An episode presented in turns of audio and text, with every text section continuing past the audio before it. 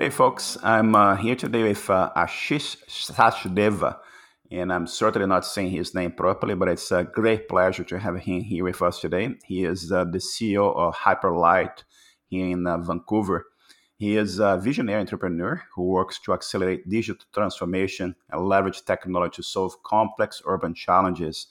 He is uh, passionate about using artificial intelligence and wireless sensors to develop smart city solutions that can drastically improve lives and make our environment smarter and better. Ashish, it's a great pleasure to have you here with us today. Thank you so much for joining me. Thank you so much for Marcelo for having me today. I'm I'm quite excited, um, you know, to be part of your podcast. I've um, had a chance to um, listen to some of your podcasts, and um, yeah, really really excited to share my story this morning. Fantastic. Thank you again every guest has a, a, different path in life, right? So, and you have a, a fascinating path here. And you grew up in India, right? So, and India, India is so far away from Brazil, but at the same time, I see several similarities, right? There's huge cultural diversity. There's a fantastic food. There's fantastic people. There's huge opportunities everywhere for growth, right?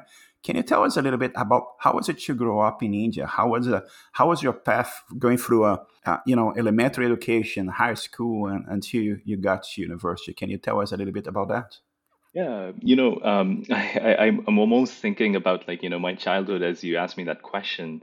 Um, and it absolutely brings me back um, in, in old times. And, um, and, and one thing that, you know, I really uh, feel is India is so different um, than anything that you experience here in Canada, uh, be it in your day-to-day um, lifestyles or, or your academic uh, choices or even the you know the work style and work ethic everything is just so fast paced and, and competitive that I feel um, the biggest uh, difference that you know I felt between the two countries was just the level of competitiveness and, and stress that you have in India is is quite astonishing. Um, I don't know how you know um, sustainable that really is for for for you know younger generation, um, but my story was like you know pretty much um, not a smooth start, I would say.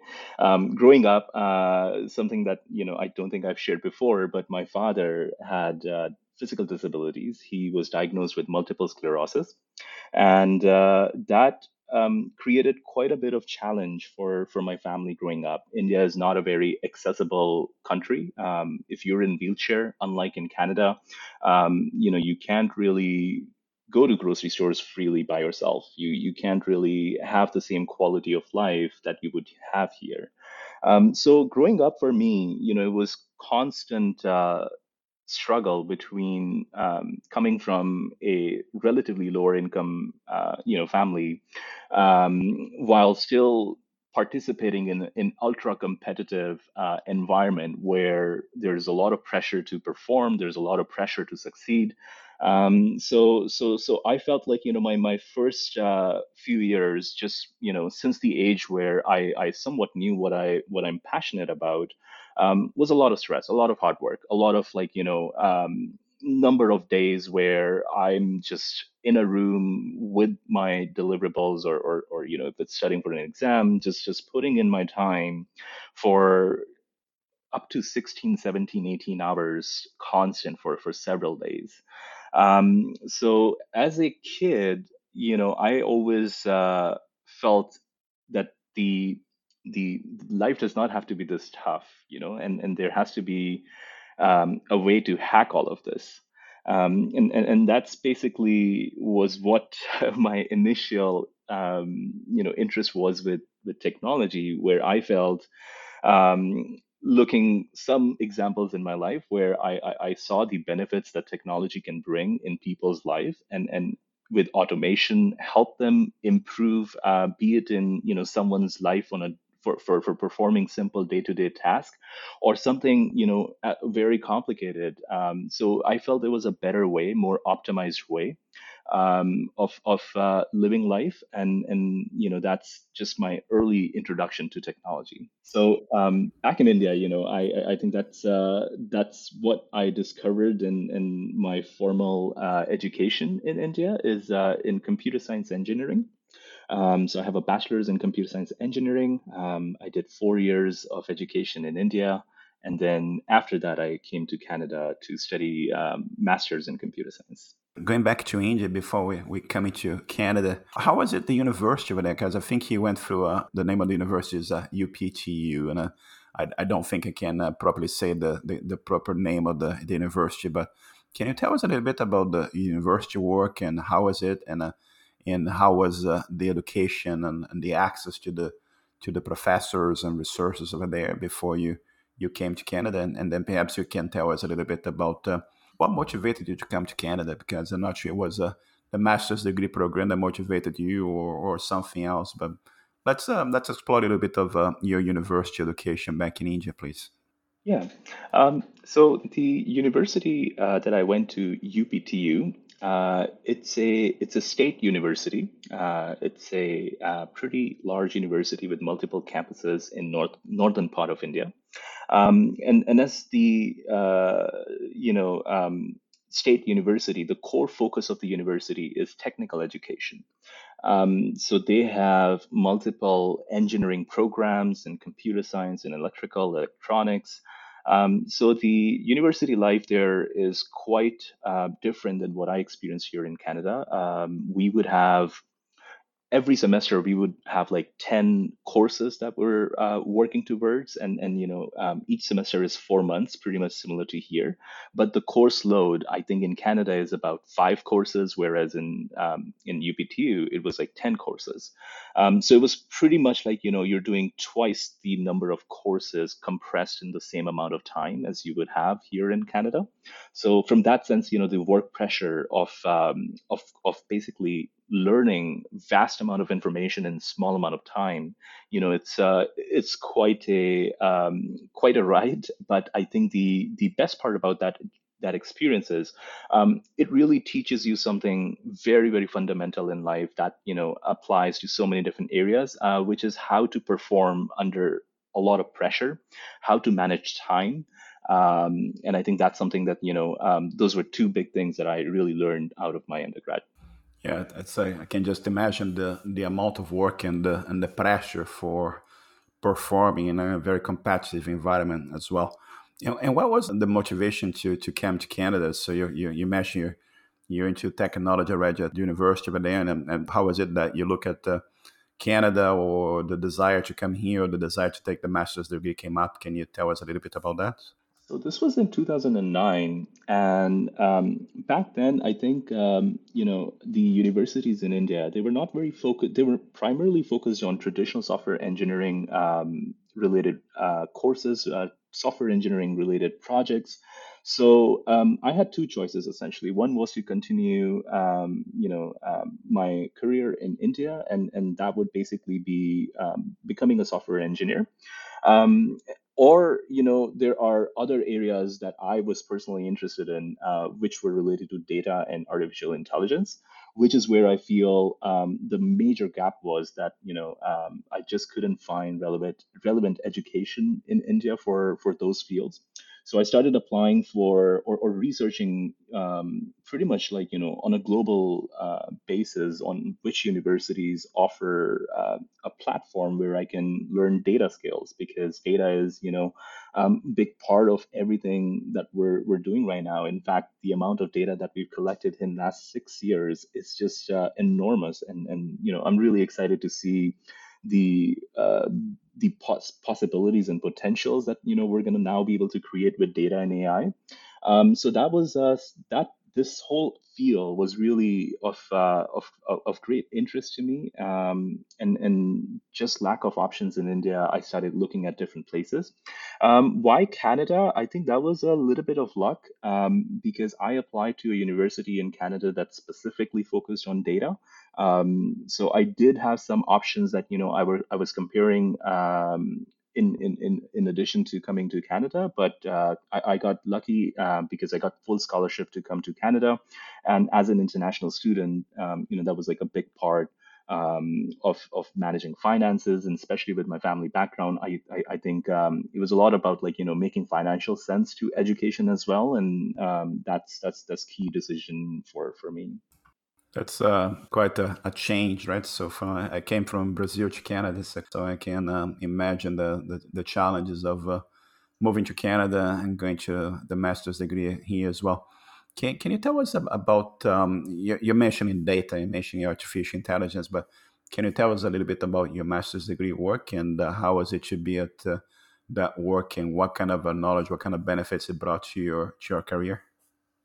For sure. So, um, you know, when I started my master's in Canada, I, I, I really was focused on how do um, you know we build infrastructure um, for for really consuming this this vast amount of data that is being generated everywhere every second today and and not just uh, you know how do we um, have a infrastructure to consume that data but also if we have all this information how do we basically mine um, valuable insights from all the uh, data that we're, we're collecting?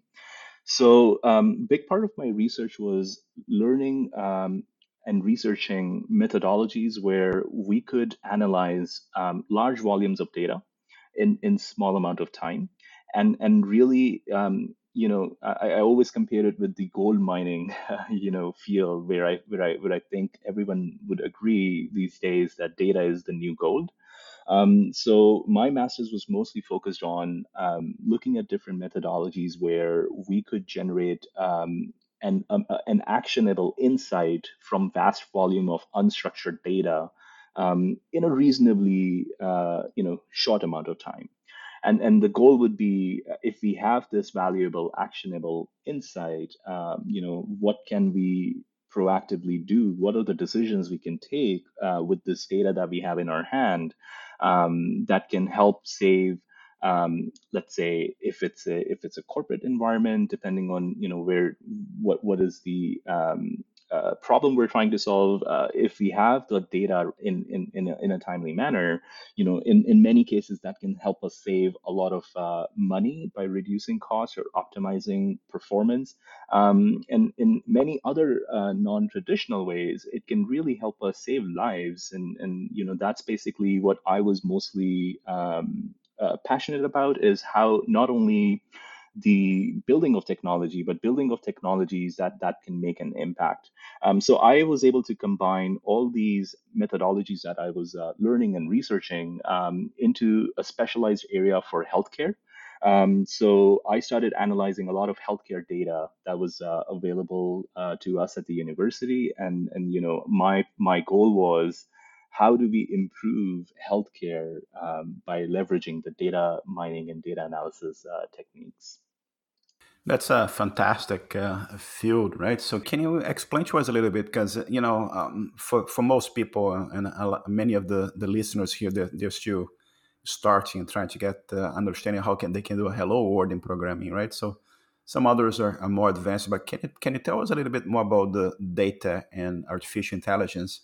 And and how do you see that being applied to to healthcare and how do you see that uh, you know saving lives and reducing the time it takes to get uh, some of the the treatments and uh, getting uh, you know uh, yeah, treatments like uh, cancer detection and any any other kind of potential diseases that AI can help us with better diagnosis. Would you mind telling us a little bit about that that work? Yeah. So, I mean, you know, uh, a, a really good example um, a sim uh, that that you know is relevant uh, on on our daily basis today. Um, every country is tracking the number of uh, COVID cases on daily basis. Um, so, you know, people read in the news that these are how many cases we've had, these are how many people we've tested. Um, and and and I think if you if you look at those numbers and, and you look at what's happening behind the scene, you know there's there's quite sophisticated technology being applied uh, for us to be able to in in in a on a daily basis go and report that we're having um, you know thousand cases or or these many cases of covid this is the demographics that is being most impacted. Um, these are the um, neighborhoods that might be most impacted. Um, and and if you if you start like you know uh, looking at the value of that information you know it is really helping our uh, public health officers in in making decisions that uh, that you know um, that they can used to uh, make policy for people. Um, the same decisions can be used for uh, the vaccine companies um, in, in, in, you know um, their research. So by by collecting this data and analyzing something as basic as like you know what is the number of um, cases that, uh, that are happening on a daily basis and and where are these spikes um, you know we can we can take decisions and, and we can really make an impact on on the overall safety of people it's, it's also fascinating that uh, you can use some of that to kind of predict where um, the cases are going to be happening, right? So, and it's uh, it's really fascinating to see how uh, AI is uh, being used. I have uh, friends that have been um, uh, looking to AI application to the field of diagnosing eye problems or eyesight problems or any kind of eye kind of a disease, right? Which is really really fascinating. I, I think you, you had some experience with um, um, mining organizations as well, right? Can you can you tell us a little bit more about that? Uh, are you applying AI and, and, data analysis kind of concepts as well to mining? Can you, and not necessarily data mining, but actual mineral mining, right? Yeah. So, um, you know, when I started my career in Canada, I was mostly focused on healthcare data, um, and and you know, the indicators that I was familiar with was mostly within the healthcare um, realm. But uh, it's always uh, refreshing to me on um, basically not reinventing, but uh, re-envisioning the same methodologies uh, in a different data set or in a different field. So at um, so so uh, when I was working at a mining company, um, you know, I was applying the same methodologies that I learned and applied in healthcare, but this time it was to um, look at the data for for human resources within a mining company. Um, and and for for mining companies, um, you know, it's really important that they have the right number of uh, people, um, skilled people, um, you know, to be able to generate um, the pro- produce the uh, you know commodity that they're producing, um, and and their challenge is that there's not a lot of um, the, the the talent pool, um, you know, that that knows how to uh, operate a mine is is is very very small, right? Uh, people these days, uh, everyone knows that they need to go to maybe technical fields and become a computer science. Uh, a lot of focus is on finance, a lot of focus is on um, computer science and, and these newly evolved um, areas. But there's uh, there's uh, because of this growing trend, um, there is a shortage of people who know mine engineering. There's shortage of people who know um, you know how to safely operate um, mine equipment. So um, my work in mining was mostly focused at um, finding the right number of people that we need uh, in future to be able to um, to be able to run the mine uh, without any safety incidents, um, to be able to you know um, have the performance of the mine uh, at at at the optimal performance levels. So we looked at you know the last ten years of data that the company had, um, and using the data that the company already was collecting, you know we were able to determine some uh, forecast uh, trends. We knew that um, after how many years people on general in the company leave, we knew why are they leaving. So when we when we look at this historic information, that you know on average, um, you know a person will leave after a certain number of years for a certain number of reasons, um, we can create strategies to make sure that the talent uh, that the companies are um, really struggling to find, they can they can retain that talent and also develop new talent um, to solve their you know the human resource problem. That's fantastic. That's a pretty good use of uh, technology, right? So to benefiting many people. And uh, Ashish, how how was um how was your transition from um, you know your master's degree, your you work with uh, healthcare, mining, to the point that you said um, uh, you want to create your own company, you want to build uh, Hyperlight. What what motivated you to go on, onto that direction? And I'm also wondering if you can uh, tell us a little bit um, how was it to to create a company and, and how how complex it is the the process of uh, creating a, a, new business in, in Canada and the introduction of uh, you know leading edge uh, kind of uh, technology and, and, products. Excellent. So um, I think the uh, this started back in 2013, 2014. Um, I was always interested in entrepreneurship. Hyperlight is my second company. Uh, my first company was a short span startup that I started in university, um, and and you know that gave me a really uh, hands-on experience on on you know launching a business and and and basically getting it off the ground. But unfortunately unfortunately the first uh, first startup was you know not as successful um, as hyperlight is. Um, so in 2014 you know when i was doing all this uh, technology consulting work with with the companies here in vancouver um, at the same time living in vancouver you know i was reading about a lot of urban challenges that exist not just in Vancouver but everywhere around the world. Um, and and one of uh, one of the um, you know challenges that we focused on um, was accessibility.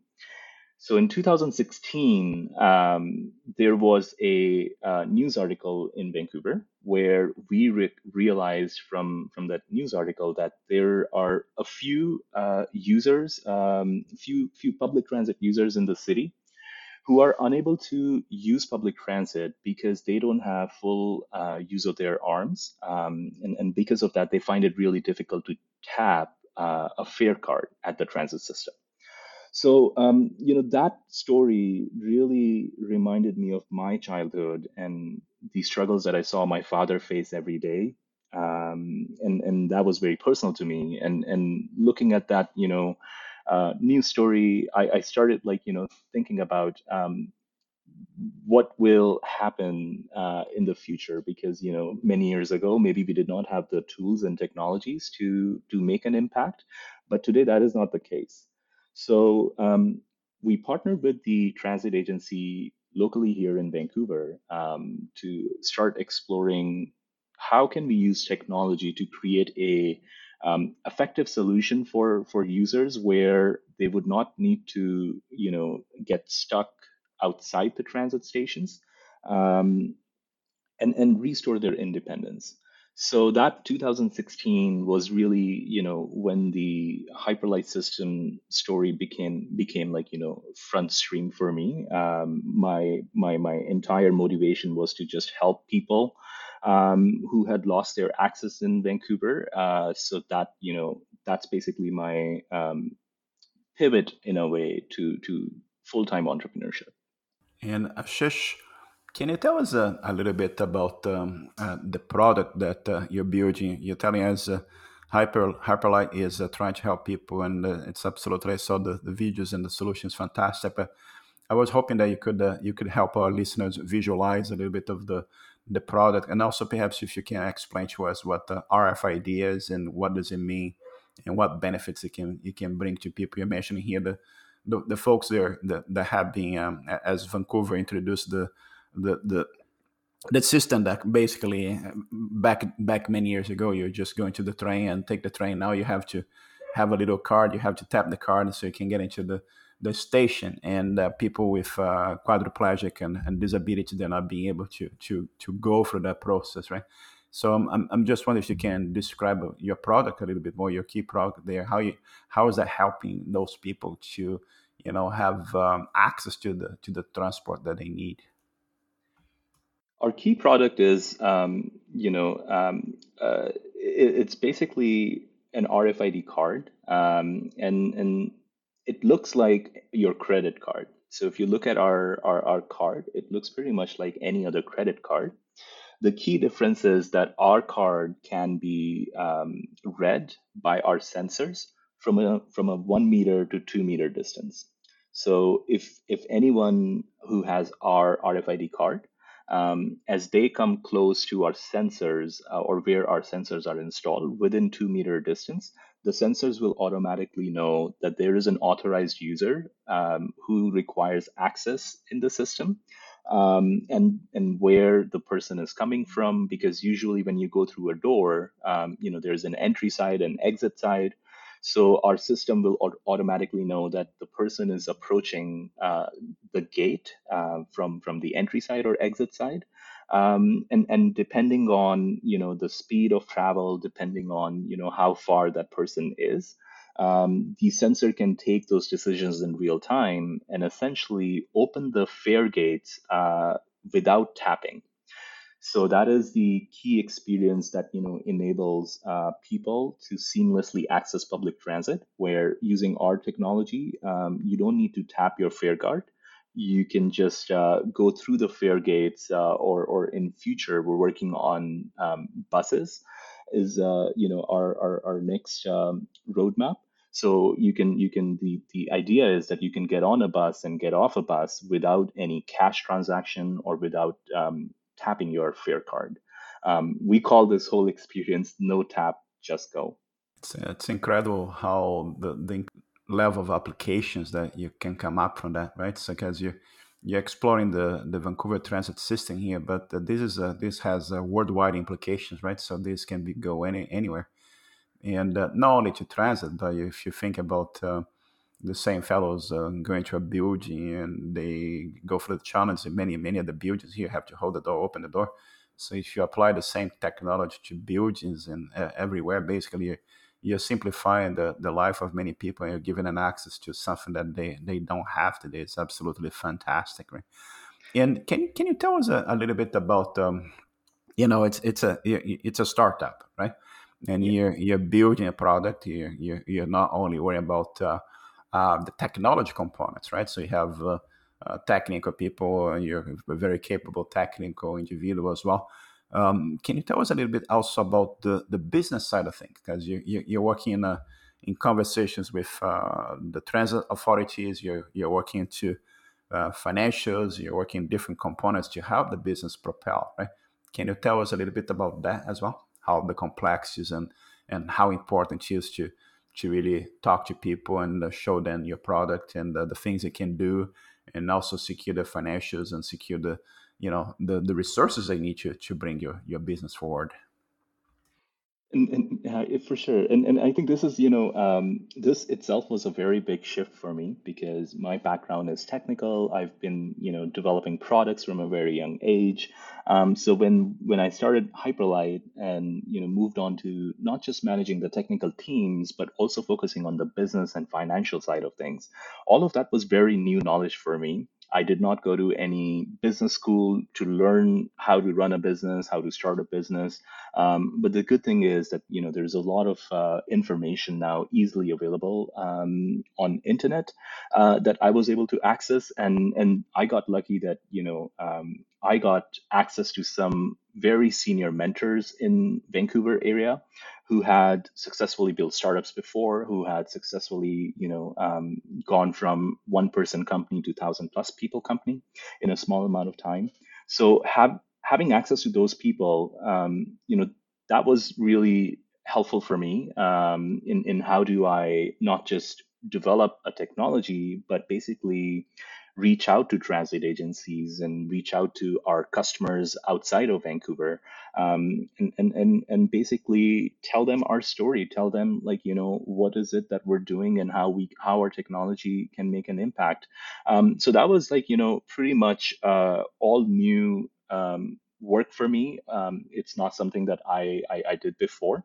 Um, but uh, I, I think the after doing this for like four years, I, I've quite started to enjoy um, talking to customers and and actually introducing you know what we're doing here in Vancouver, um, because a lot of times when we're talking to our customers, um, they don't even know that something like this is available on the market, um, or they don't even know that you know this problem that exists everywhere in the world can be solved um, with a relatively simple solution. So it's almost like you know um, I, I feel my role now with my company is to um, increase a lot of awareness uh, and and help you know my customers um, really understand that there is a simple way to solving uh, a problem that previously was just not you know um, possible to solve. And uh, Shish, can you tell us uh, one of the one of the challenges in, life, and um, especially when you for younger people, and um, they are trying to establish a career, they they they are trying to apply for jobs, and they they hear to people saying no all the time, right? and here you are, you're trying to uh, uh push a business forward. I'm sure you, you, you try to talk to people and they say no to you as well. And and what's uh, what's your approach when when somebody tells you no, and um, what do you do? Where do you go next? I think you know um, I I, I, think maybe it was my life story that um, as a kid I was very persistent. I I feel if I had decided that I want to do something, I would just kind of like you know start thinking about that all the time, and I would just not be able to give up on that dream. Um, and and obviously you know uh, learning no was a huge part of my journey from from from a young age. Uh, I mean, believe it or not, my some of my family members said no when I asked them, "Can I go to Canada to do my education?" So something as you know, um, relatively uh, smaller decision, you know, you, face no every day, um, and and I think over so many years, maybe I've just developed a more empathetic um, outlook to hearing no. I don't feel personal anymore when someone tells me no, this is not something that is for them. Um, I feel this is something that you know it is not yet for them, but maybe in future um, as they you know realize something the, the problem that you know we're solving as they realize the the depth of that problem you know that can change in future. So one of the key things that i keep reminding every time i hear no is that you know no is just temporary. It's just uh, it's not permanent state of mind. Um, it's almost like you know if i can use an example uh, when, when a kid asks their parents for something and the parents keep saying no um, you know um, I think you can give up, or you can try to talk to your parents again and again at different points in time to just basically not um, not force them into anything, but bas- basically explain where you're coming from. Because in my experience, it does require a lot of you know conversation, a lot of like you know trust building um, to convert one no into a yes.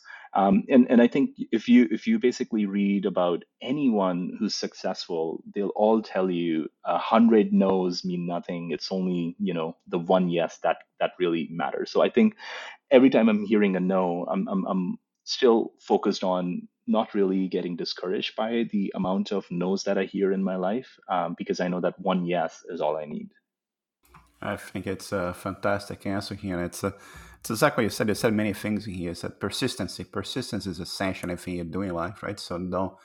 Dreaming is uh, about it's something else that's extremely important as well. You always should be dreaming and and pursuing your dreams. And uh, you know, both you and I came from different countries, and here we are in Canada having this uh, great conversation here today. And in a, in a smaller scope, I was uh, talking to Vadim, and, he mentioned the great work you guys are doing. I said, well, maybe I should be able to talk to Ashish and uh, and um, you know, if I don't try, the no, I have the no already, right? So, but if I don't try, wouldn't be have this uh, great conversation that we're having here today. I think it's essential that uh, people keep pursuing their dreams, and if they have ideas and they have stuff that they want to push forward, they they keep pursuing those goals and, and dreams. It's uh, it's essential to do that. And uh, Ashish, um, we, we touched briefly on the topic of uh, uh, smart cities. And um, can you can you tell us a little bit what's your vision of a, of a smart city? I know we're talking here about the the hyperlight products and accessibility topic, but um, what what's your vision of a, of a smart city? How how do you see uh, the future of a, a city like uh, Vancouver, which is a big city, a cosmopolitan city? How do you see um, the term smart city today, and how do you see that in the future? The term smart city, you know, um, I, I think that's quite a broad term and very, very uh, on, on many different occasions when I'm talking to uh, city planners and city managers and, and, and, you know, we're chatting about smart city, um, we, we come to an interesting realization that smart city is not just one thing. It's not even about one technology.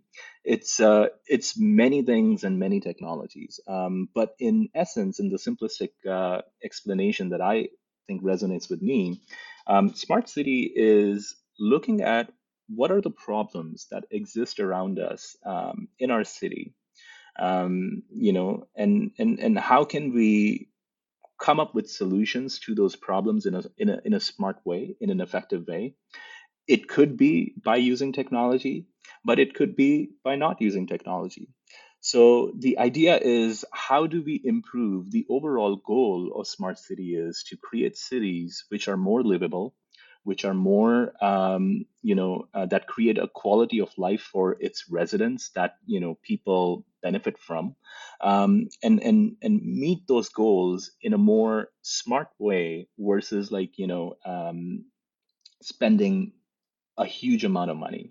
Um, but more specifically, from a technology standpoint and from you know Hyperlight's vision standpoint, smart city is um, is really looking at you know our vision for smart city is really looking at what are these low cost technologies um, we can develop to to basically help cities improve the quality of life for its residents.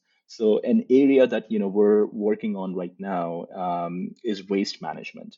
So in waste management, um, you know that's a that's a problem that's not unique to Vancouver. That's a problem that globally exists in every city, um, and and every city with growing population um, will will experience you know um, a growing number of waste. And climate change is is is real. I, I, I think that you know um, we need to take measurable, tangible steps today, so that we're not um, further accelerating uh, climate change, and also at the same time curbing all the all the carbon footprint that exists today. Um, so from a smart city uh, perspective, we're always looking at what can we do? How can technology, from a technology standpoint, enable our, our, our citizens, our, our city planners, our city managers? How can we enable everyone to basically achieve these long-term um, goals to make our cities, um, you know, high quality of life? When, we look at the, the term smart, when we look at the uh, the AI, and uh, AI is uh, everywhere today. Everybody's talking about AI. Everybody's talking about uh, smart cars, not only smart cities and, and everything else. And there's a, there's a lot of uh, concern about the future of AI and the ethical use of uh, AI. How, how do you see the, the future of AI, and how do you see the, the topic around the, the, the ethical use of AI? You know, I think AI is quite exciting and powerful, but at the same time, I, I completely appreciate um, the growing concern on on you know the overall um, privacy and security uh, risk that the AI also potentially has. Um, so I, I, I feel you know we we that's another conversation that um, you know everyone needs to have is to create frameworks so that we can we can use technology in a meaningful way without letting the risk, you know, um, become more important than the ben- uh, sorry rather than risk being the barrier we need to create frameworks that you know we can manage the risk we can mitigate the risk. Um, so ai will have very uh, profound impact on our smart city vision um, because we're collecting so much data today that we can use the data to, to take decisions. To give you an example, let's say parking. Um, parking is a problem in most urban areas. Um, and and uh, if you look at the amount of time any driver spends in just finding parking in in a, in a uh, downtown area or in, in, a crowded kind of like you know metropolitan area, um, it's obviously not good experience for for drivers because you know they're spending more time on the road on traffic um, you know looking for a parking space but it's also really not good for our environment because that that extra trip that they're uh, making just finding parking places finding parking places you know um, in that uh, extra few minutes you're you're also uh, emitting more carbon emissions so um, a simple example of smart city solution could be if there was a way where we could reduce the time that people would need to find free parking spots, you know that can that can have uh, a pretty big impact when you compound it over time and over multiple cities. Um, another example could be uh, like I was saying with waste management. Right now, um, a lot of waste is being, uh, you know, um, created every day but if we if we start tracking the data if we start like you know using ai to basically forecast um, so this is some one of our projects that we're working on um, every day uh, cities around the world they send waste management pickup truck or garbage disposable trucks to go collect uh, waste from different neighborhoods. Um, but these trucks are still using traditional um, you know gasoline engine and and and while they're going to you know dis, uh, collect the, the garbage uh, from from different neighborhoods in the process of doing that if the trucks don't take the right route if they end up taking the wrong route um, you know they're going to be spending more time on the road um, and and creating much higher carbon uh, footprint than if we just gave the truck driver that this is the most efficient route that you should be taking uh, today to go for your for your garbage collection. So um, you know, again, looking at the data, looking at like you know how AI can help us find the shortest um, uh, out shortest path for trucks to to pick up garbages. What is maybe you know uh, what is the best time during the day to pick up these garbages? Is morning still the most uh, optimal time, or is it another time in the afternoon? So um, using the data, we're able to basically you know create these uh, policies and create decisions where we can make smart decisions uh, in a relatively cost-effective manner and and make a huge impact on everyone's quality of life. Ashish, looking back at, your education, your, your high school, your university, your master's degree, how important that was to lead you to be in the position where you are today? And um, do you think if you had not had the, the exposure that you had at university and your master's degree, would you, would you be able to be in the position that you are today as a, as a CEO and, and helping push these uh, smart technologies and the smart products forward to help others?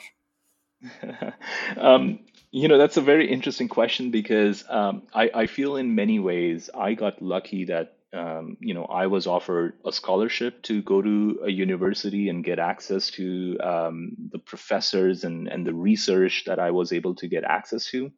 Um, so I, I think that definitely helped uh, in, in in my career and and you know a lot of skills in terms of um, how do we even research a problem when there is a problem what is a scientific way of you know finding a solution that would be would that would be accepted by the scientific community? And as a result being you know uh, considered as a feasible solution. I think there were some fundamental skills um, that the university you know helped me learn really quickly. Um, but um, the, the, the more important question uh, really is can you get those skills without going to a university? And I think you, you absolutely can um, because I feel this whole um, you know notion of going to university to learn a skill that was really valid uh, maybe a few generations ago because we did not have internet as easily accessible as we do today. So previously i would say you know it was arguably more important to go to a university so that you can get access to um, the the resources where you can learn um, because you cannot learn them uh, from your smartphone or, or, or from your computer screen but today, I think that has changed, um, you know, quite dramatically, and the future of education is going to look very different. Um, and I'm always learning. Like there's still so much that you know I don't know, and and I'm learning almost on a daily basis. And and using um, you know platforms that are available online you know what i feel is really accelerating my lear- my my growth my learning curve is actually technology. Um, you know i'm able to learn new skills a lot faster um, just sitting at my home versus you know um, in a traditional setup where i would have to go through a university and, and learn like you know different skill sets um, give uh, exams. And you know I, I think you know that is becoming that whole education model is becoming somewhat legacy uh, for me. Um, so uh, so so that's basically you know I feel that it definitely helped me. Um, but could I get those skills otherwise? I think I can you know we have uh, uh, the topics of uh, ai and, and data science are absolutely fascinating topics. And, uh, and like you said it's the, the future here of uh, a number of different applications and um, improvements that uh, we're going to be using ai and, and, and data for helping people and improving lives quality and everything else. Um, what would you recommend today for those who are kind of starting their path and they're thinking, hmm, this thing of uh, data science that Ashish is uh, speaking about sounds really interesting and, uh, and uh, exciting to hear about AI. What would you recommend that they, they start with today to kind of uh, set themselves on a, on a path that they, they'll learn more and eventually they, they'll have an opportunity like you, you had to, to follow this path? I would recommend, um, you know, something that is uh, relatively um, getting recent and getting quite popular. Um, there are boot camps that are that are available online. You don't actually need to spend a lot of money to go to university for these boot camps. Um, and I would encourage anyone who's interested in this field just just take like a small boot camp the bootcamp may not give you the depth of experience that you're really looking for in the long term, but it's an excellent start for anyone who just wants to understand more about these technologies and and and and, and just try them out, like you know, test them out, and and and it will definitely give those early skills where people can start doing some basic, uh, they can start developing some basic data data models um, and really understanding on a hand in, in a hands-on way that you know um, what would it be like to um, use these tools and, and technologies on, on a daily basis. So I would encourage that you know before investing a lot of uh, time and a lot of uh, financial resources into like you know let's say going to university uh, and, and get a data science degree or an AI degree, um, just just basically go through a bootcamp course online, uh, see if this makes sense for you, if that is something that excites you, and if it is, then you know, um, then you can, based on after you've done the bootcamp, and and and you know, you will realize that even with AI, AI is not like one one field. There's so much more um, within AI, and and you know, at least you'll be able to navigate where your interest is and where do you want to further develop your skills.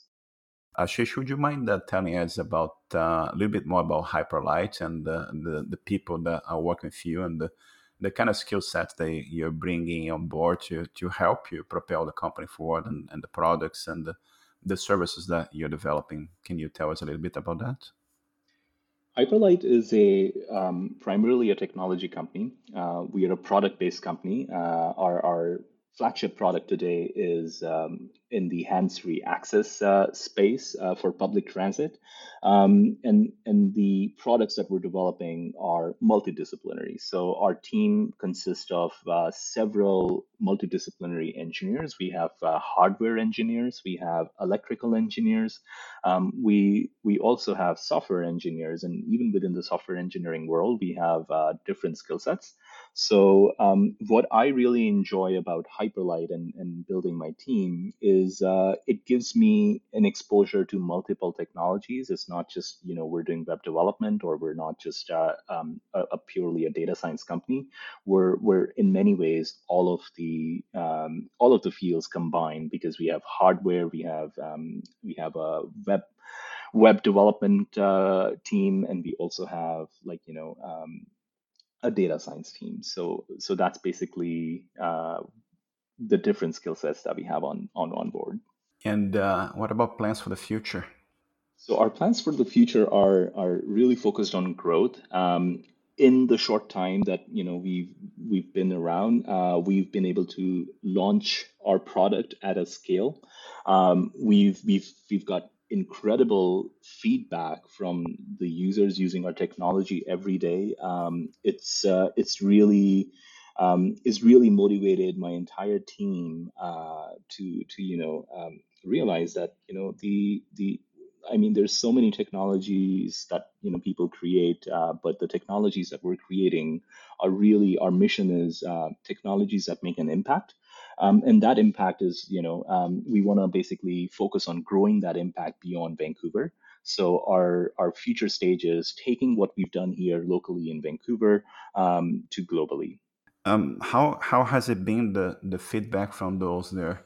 They're being able to go into the stations and uh, when they they experience the ability to to have access to the the train station and and being able to take the transit, right? So, how what kind of feedback have you been hearing from those uh, those users or those customers of the the services that you guys are, are providing as an organization? Because uh, you're, you're speaking for those people, and they they have been part of uh, your product development exercise as well. How, what kind of feedback do they provide to you?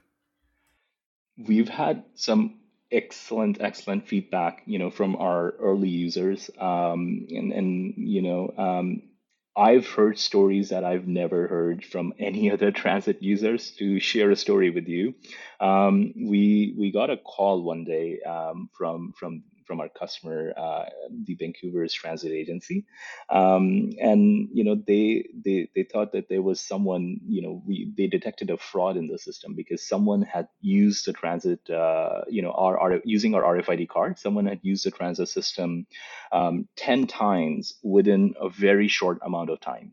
Um, so that is an unusual activity. Um, so we started investigating further into it. Um, the the fun thing was what we thought was a fraud was actually a user who had recently got their RFID card and was so excited that you know that person went to few different stations to test out the RFID card and send an email back to the team saying, I tested it, everything looks great, I love it. So I feel those are the stories that you know um, we've been hearing from from the time that we've implemented this technology in Vancouver. Um, you know, we we we we feel really proud um, of the partnership that you know we've established with TransLink, um, the the transit agency in Vancouver, um, and and the work that we've done together. That's uh, that's incredible, and there's nothing better than. Uh, having that kind of a feedback from your user base, they're, they're using your product, and it's a it's helping increase their quality of living, and it's uh, and they're happy and they're and they're willing to go out of the way to provide you that feedback. It's uh, extremely exciting. can just imagine how happy you and the Hyperlight team feel about that. So that's uh, that's incredible. And uh, Ashish, we have been we have been talking for almost uh, an hour here, just uh, approaching the, the end of our, our conversation here. One thing that I always ask uh, our guests is, um, do you do you have any recommendations in terms of books, movies, um, music, anything that you think, uh, not necessarily technology related, but anything that you enjoy and you, you may want to share with our, our listeners as well? One of the, um, you know, um, I actually have uh, a book in mind that I am quite uh, passionate about. Uh, it's not related to technology, um, and it's uh, the the name of the book is Enlightenment Now. It's by Dr. Steven uh, Pinker, and you know that book is is quite a refreshing uh, book that uses data to basically um, you know tell the audience that um, looking at the data the world has never been more peaceful um, than you know the times that we live in today. Um, and and it actually has quite interesting view because with so much negativity, you know, with with COVID and with um, you know, in in some cases the political situation in some countries, with so much like you know um, chaos that you know the world is experiencing, um, sometimes it's uh, it's quite easy to just basically get so focused on the short term that we we we forget to step back and look at like you know how long we've come so this book is is an excellent read for for you know just that step back look on how far the humanity has come. And do you have any recommendations uh, for movies or music as well? Something that you like listening to and you, you're trying to relax a little bit or any anything else you'd like to recommend um, I, I am not a big movies person, but music has always been like you know a huge part uh, of of my life. Um, I listen to a lot of like you know um, jazz music these days. I think um, my music interest has also evolved as as you know I am uh, evolving. Um, so you know you'll listen to so you'll you'll find me listening to a lot of jazz. Um, you know when I'm working and trying to get focused. So um, I, I, can't really name any one artist. I, I think that would be unfair, but uh, that's basically what I'm listening to. You cannot go wrong with that. So that's uh, plenty of uh, great material there. And uh, Ashish, any um, last words you'd like to share with our listeners here? Any, any words of wisdom that you want to share with them about their potential future careers as well? I think I would just uh, want to just you know go back to what you were saying about hearing a no, and I think that is something um, a lot of people in my network, a lot of uh, my friends and family, um, you know, I, I, I think the biggest uh, barrier for them is the fear of rejection, uh, is the fear of listening a no. Um, and I think if there's one thing that I feel um, I am working hard every day till today to to master is basically getting past that fear um, and, and and remaining persistent and not giving up on my dreams. I think it's um, I think it applies to many people there, including myself and everybody else. The fear rejection is something really strong, and persistence is um, something really important, right? Ashish, I um, any would you like to um, uh, leave um, any contact information? I know you're, you're busy member. Any information about Hyperlight I'd like to share with us when you contact information for those that may be want in touch with you guys and understand a little bit more about the products you guys are producing and how you you help increase uh, people's uh, quality of living. Absolutely. So our website is easily accessible. It is www.hyperlight.systems. Um, we have a lot of information about the work that we're doing here. Um, there's a case study that people can, you know, read to learn more about our company, um, and and you know, it also has our contact information to if if any any of the listeners want to reach out to us. Just want to take a, a moment here to uh, thank you for your time and uh, for sharing this uh, great story. And uh, like I, I said uh, when we talking offline, uh, the whole object was to share your story and uh, your knowledge with people. And I think you, you did that with uh, in a fantastic way. Thank you so much for your time. It's been a pleasure speaking with you today. It's been pleasure. Thank you so much, Marcelo. Cheers, man. Chegamos ao final de mais um episódio. Agradeço a todos a atenção e o nosso site é osprogramadores.com. Participem e até o próximo episódio. Um bom dia para todos.